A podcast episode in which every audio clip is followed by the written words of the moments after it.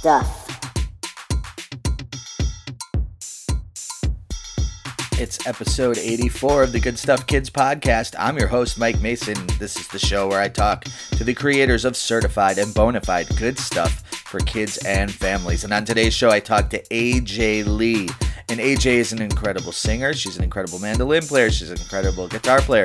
She loves to play bluegrass. She's won the Northern California Bluegrass Singer of the Year award several times. And I had a great time talking to her. I learned a lot about the bluegrass world and what she does and how she does it.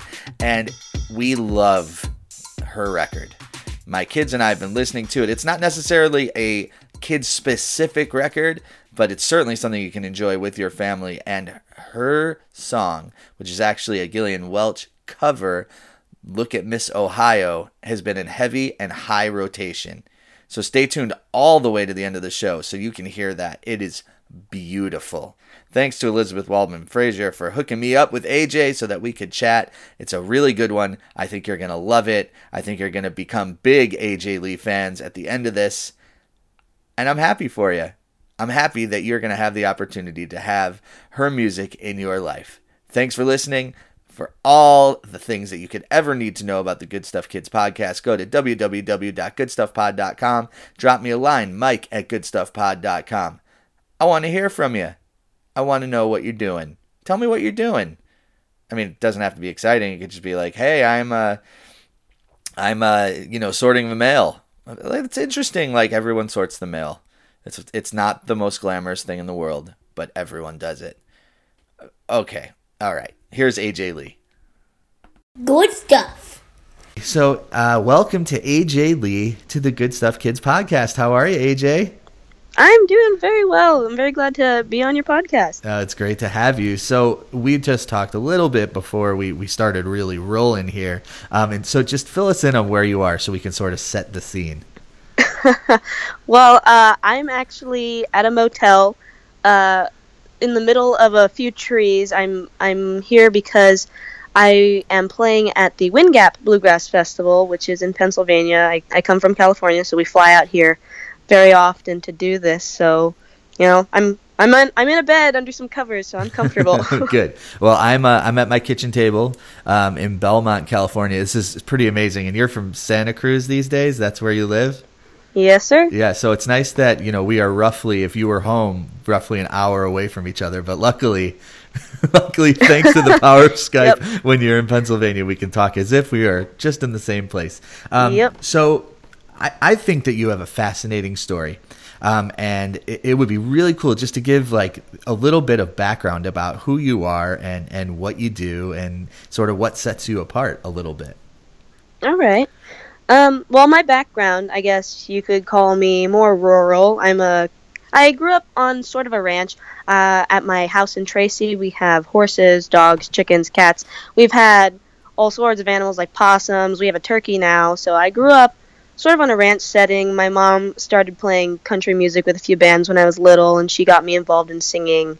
And we met with some bluegrass people, and I've been sticking with bluegrass ever since. Nice. So bluegrass was the uh, it immediately sort of captured your attention and imagination and it, do you, was there like a particular song that you were like oh my gosh this is the best well in a way i mean it it didn't really capture me uh, personally because at the at the time i was i was four years old when i when i first met the there was the festival director for uh, the kids on stage program for the california bluegrass association i was four years old so there's no four year old that's going to say, hey, I really want to do bluegrass and be involved in this. So it was more of being involved in the community and and playing with people my age, being able to interact with kids who also had an interest in music and kind of growing up with that is is what developed my love for it. Uh-huh. So and it stuck with you like mm-hmm. you know at, from 4 years old. I mean, I'll speak for myself like I've had a lot of musical phases in my life, you know, from like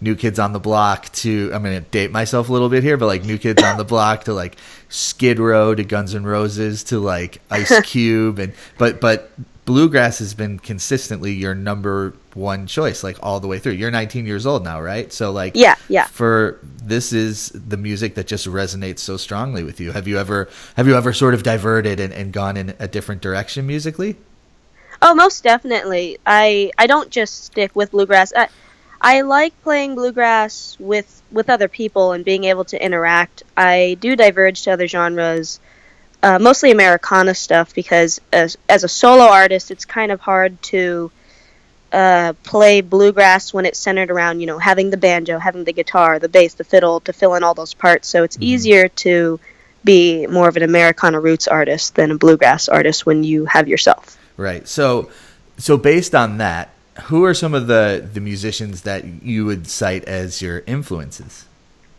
Oh geez, I, I get this I get this question a lot. Um, it's hard to answer because I have a lot of influences at all different times in my life. It sometimes it varies month to month. I know.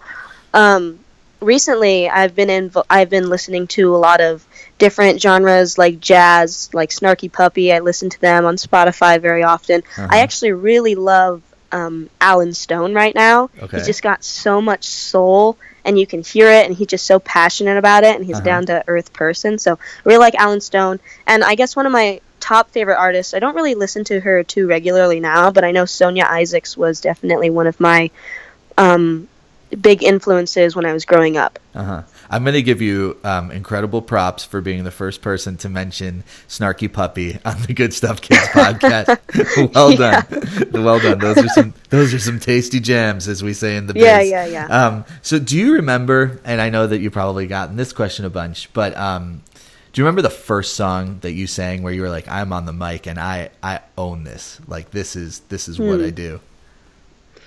Hmm. I I want to say that actually didn't really hit me until I was probably about 15 years old. Even after all these years, I'd, I'd sang on the microphone, but it was nothing like me kind of taking over. I think when I was 15, I can kind of pinpoint it to I was I was playing at the Freight and Salvage. I want to say Uh-huh. I this is like all a guesstimation. I can't really Yeah. remember. It could even be more recent than that. Just one of the one of the last shows I played at the Freight. I remember my oh yeah, this was definitely recent because my, it was about the old white horse, which is a song that was on my first EP. Mhm. It was a song about this horse that I'd had for such a long time and I was really attached to.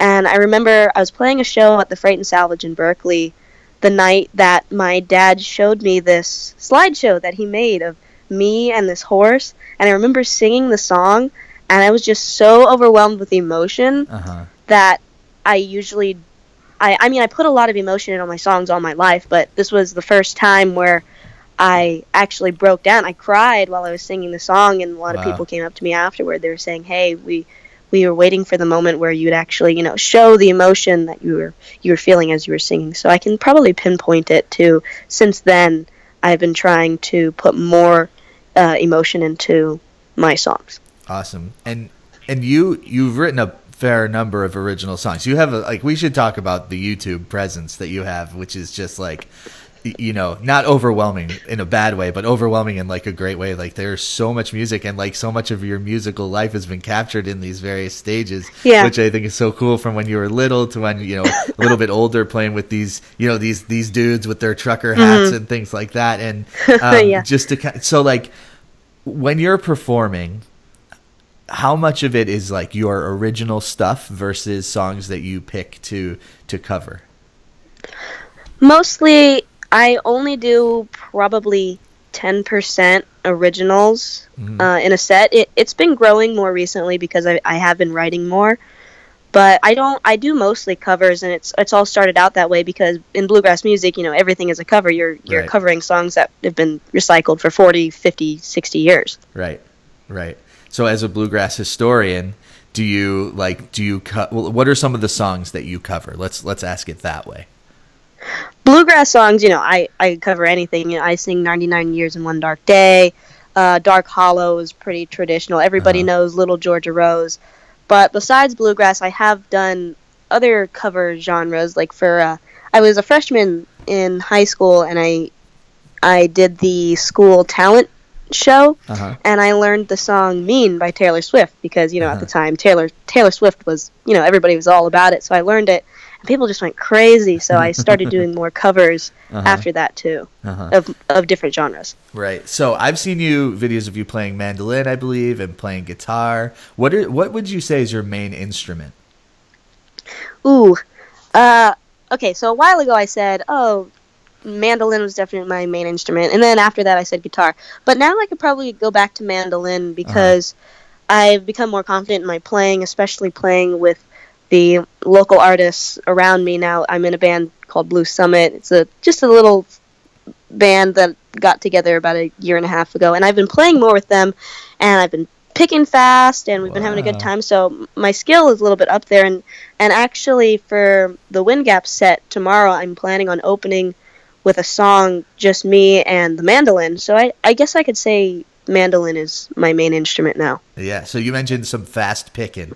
Um, Yeah. So, so uh, let I want to turn it a little bit, like just shift gears a little bit, and um, I know you've done a lot of teaching, and you've done a lot of camps, and you've done a lot of um, you know t- workshops at festivals, I, and I'm just wondering what that what that's like. Are you do you like have a plan in mind where you're like I'm going to teach you guys some sick bluegrass licks, or is it like here's the fundamentals of guitar, or what kind of things have you taught, and like what have you learned from teaching? hmm Well, it kind of varies because uh, at the camp in I recently taught in the camp in San Diego, and I was teaching guitar there, so I had plenty of you know weeks, months to prepare, uh, like you know tab or whatever songs I want to do. Sometimes I'll be teaching workshops at a festival that they'll ask me that day to teach. So it kind of depends. If it's if it's you know spur of the minute sort of thing where oh I have to teach a workshop, then I'll usually go over basic things. Like on the mandolin I'll talk about you know fifths and how that's important in in playing mandolin because it's really um, strong sound and that's what the mandolin is known for. But it really depends because I don't like teaching um, instruments so Uh-huh. much because Okay. it's just you can you know it's theory if you know theory you can learn an instrument if you practice you can get better at it but I really like teaching vocals and songwriting because there's so many elements to both of those things that you can't really learn fundamentally you have to experience and you have to have the emotion and you have to have the feeling along with it to be able to create a good product Yeah. So so on that note, pun intended. um, um, when you're teaching like a workshop on vocals, what are you? What are some? You know, spoiler alert. Like, let's not give all your tricks away. But what are some of the things that you are really trying to uh, express to kids outside of like the emotional piece of it? And it's probably not just kids, but kids and or anyone who wants to to work on their vocals. Oh well, kids. I mean, kids will be really good at this one. Um, don't be afraid to sing loud. If you're a kid, you're tiny and you're small, and you have to fit into that crowd. And don't be afraid to sing loud. People want to hear, you know, whatever comes out of your tiny little mouth, and and you know, it makes everybody smile. So sing loud and sing proud, and you really want to project and get used to singing really, really loud. Uh huh. Nice. hmm So for adults, same thing, right? adults uh, maybe maybe not so much no adults sometimes adults too uh, there there's actually I've I've taught workshops called projection vocals because in bluegrass you have to be able to sing really loud sometimes because you have the banjo which is really loud and all these other instruments. So a lot of people have asked well how do you sing really loud without hurting yourself?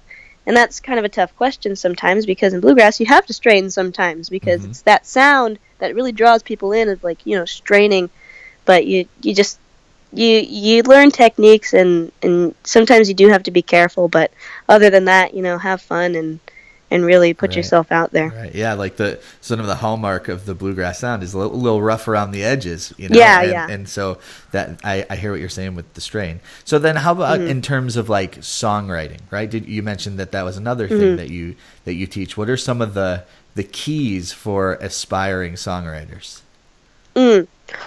I guess I could say I could start with uh, a question that people ask me pretty Uh-huh. often. Sure. Usually, people ask, uh, "Well, do you come up with lyrics or a melody first? and I Ah, usually always, you know, it, it's uh, one of the most popular questions, and I say it's whatever inspires you first. And I actually recently was on YouTube, um, and I was listening to a short little interview of uh, a guy I kind of know. I never met him, but his name is Nick Valentini. He um, is the band leader for this band that my friend is in. But anyways, I was on YouTube and I was listening to this interview and he was talking about his songwriting and where his inspiration comes from. And he was explaining like that the music there's no real pinpoint to where his inspiration is because it's an emotional thing. It's it's he puts down on paper what he feels and and sometimes words jump out that make you feel a certain way or sometimes you just have to say this one word or or say this phrase or or sing this one note because that's what you're inspired to sing because that's how you're feeling. So it all depends on emotion and what you want to portray that way. Uh-huh. Amazing. Um, so as a songwriter, when you have the, so this is a, I guess like kind of in the process idea kind of thing. So you you're the songwriter and you you play with the band. It seems like fairly often. So what's it like the first time you play one of your songs for the other people that you're playing with? Is that kind of a, a nerve wracking thing, or are you like, I, I am, this is going to be sick? Like, this is no Oh, no, it's, it's definitely nerve wracking every time because it's, it's hard to have an outside opinion, especially when you've been working on a song for so long. You Uh-huh. kind of get dead ears, Uh-huh. you know, to yourself. You can't really uh, have your own judgment after a while. So when when I play a song for the first time, it's either oh well, they can either like it as much as I did, or not like it as much as I did, because there will be points where oh I don't like this song anymore, and I need somebody else to listen to it, so then I'll have to play it for them. But it's always nerve wracking because I never really know what they're going to say, no matter how I feel about it. Right. And what if they're like, "Oh, this is great, but it needs I don't know, like like double washboards." Like, Uh, yeah, you know, th- there's good opinions, and then there's some that you know you got to kind of twist a little bit. But um, it, it's usually if someone has something to say about it, I don't really toss the song out of the way. I'll consider the the suggestion Uh-huh. and then try to work it out. But but usually it's kind of hard to save a song that doesn't really have the impact already right. Because there are some songs that you'll either hear or you'll you'll uh, create and you'll just know that wow this song has a feel and it's and and I feel it and it's going to hit other people the way it hits me. Sometimes you just know when that happens and sometimes it's just not there. Right. Uh, totally. Well, and that's and that's hard. That's hard as an artist to to be able to to walk that line.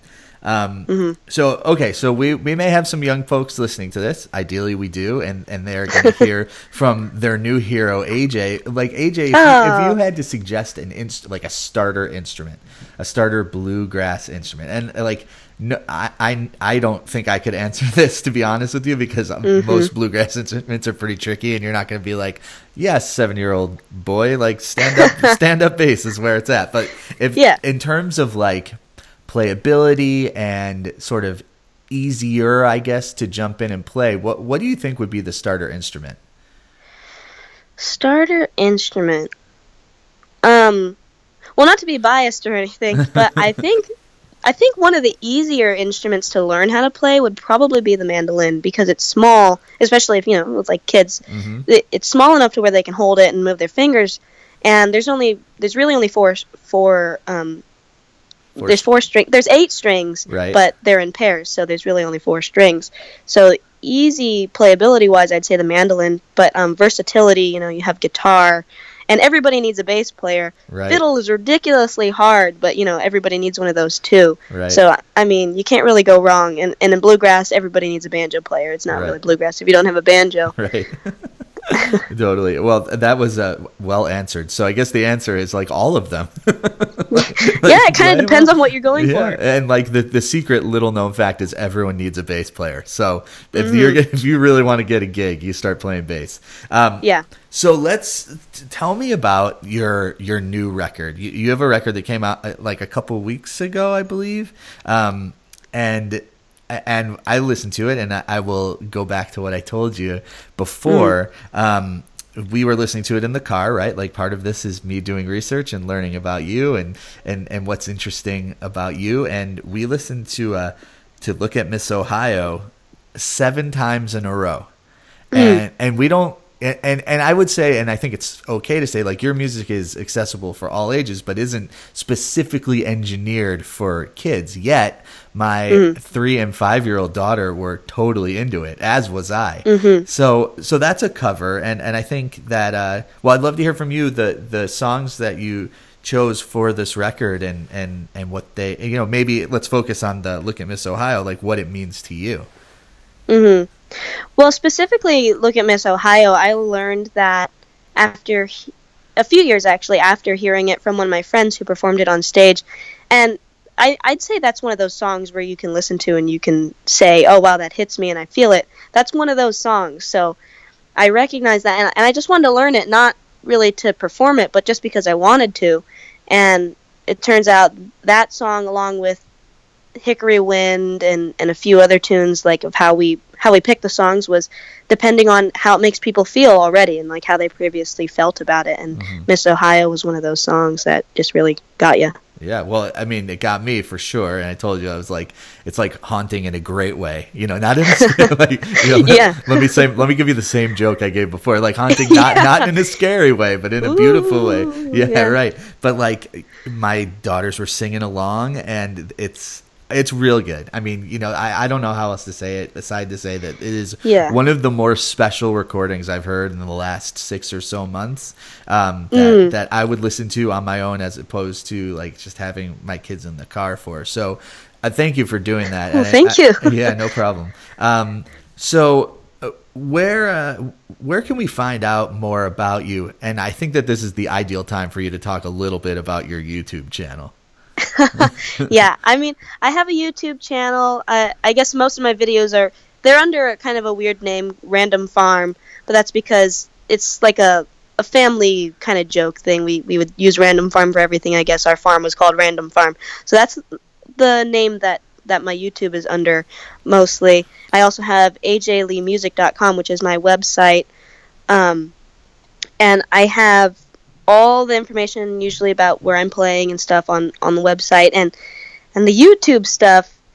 I think one of the funniest things that that happens with all of my hundreds, maybe thousands now of YouTube videos There's a is lot, we yeah. still we still have the the difficulty of finding me because of the wrestler.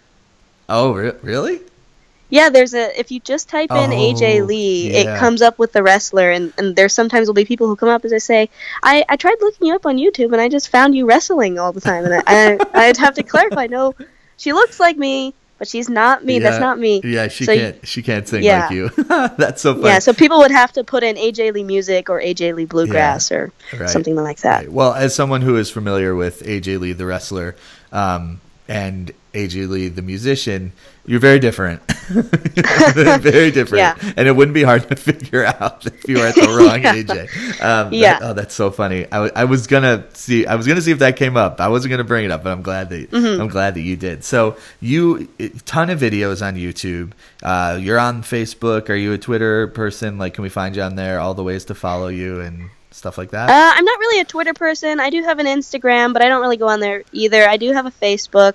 I I have two Facebook pages. One um is just it's under AJ Lee. I think it's under AJ Lee Music. It could be. Uh-huh. Um, I also have my other Facebook page, which it's it's a profile picture of me in the black uh, black and white picture, me playing mandolin. So Uh-huh. that one's obviously me. The other one is a picture of the current EP. So both of those ones you can still you can reach me at. Um, And the record's available at all the spots. Yeah, yeah, yeah. You can find out about the records anywhere, either on on the website, the ajleemusic.com website, or um, the, the and the website is on the YouTube videos as well. We also can get them off of the Facebook page and off of my personal page. So pretty much anywhere Cool. that you can contact me. Nice. Well, um, thank you for your time. I know it's late where you are. I didn't realize you were on the East Coast. Um, and you got a, and you got a gig tomorrow. Oh my goodness. Uh, it's it's at 7 p.m. No no worries. I got Oh. plenty. Of, I got all day to sleep. Uh, up all night, sleep all day. That's the rock and roll Yep. dream, or I guess the blue the Yep. bluegrass dream in this case. Yeah. Um, all right. So uh, I, this was awesome. I thank you for your time. Oh, thank you. Yeah, yeah, it was my pleasure to, to be on your podcast, and and I really hope you know you get Jack Black someday. Oh, thank you. Yeah. all right. All right. Talk to you later. All right, All have a good see one. ya. Bye. Thanks again to AJ Lee. Uh, there's a funny moment that I did not put on where she's talking about if you search for her on YouTube, there is a former WWE wrestler named AJ Lee. So if you are trying to find out more about AJ Lee, uh, who was just on this podcast, but it turns into like a wrestling match, uh, you should probably look for a different AJ Lee. You know, I think we, we all could figure that out. But big thanks again to AJ for uh, her time. It was really cool to talk to her and, and, and see what she's about and what she's doing. It, it looks like this is going to be my birthday episode. Yeah, it's a, a big, good stuff birthday on Monday. So hope you enjoy. If you want to uh, send me a birthday message, okay, cool. That'd be great. Mike at goodstuffpod.com. If you want to uh, give me a birthday present, birthday present would be uh, share this with some friends. You know, like uh, tag tag the Good Stuff Kids podcast, Good Stuff Pod on Twitter, Good Stuff Pod on Instagram, Good Stuff Pod on Facebook, Good Stuff Pod not on Snapchat because I don't get it. Here is Look at Miss Ohio by A.J. Lee.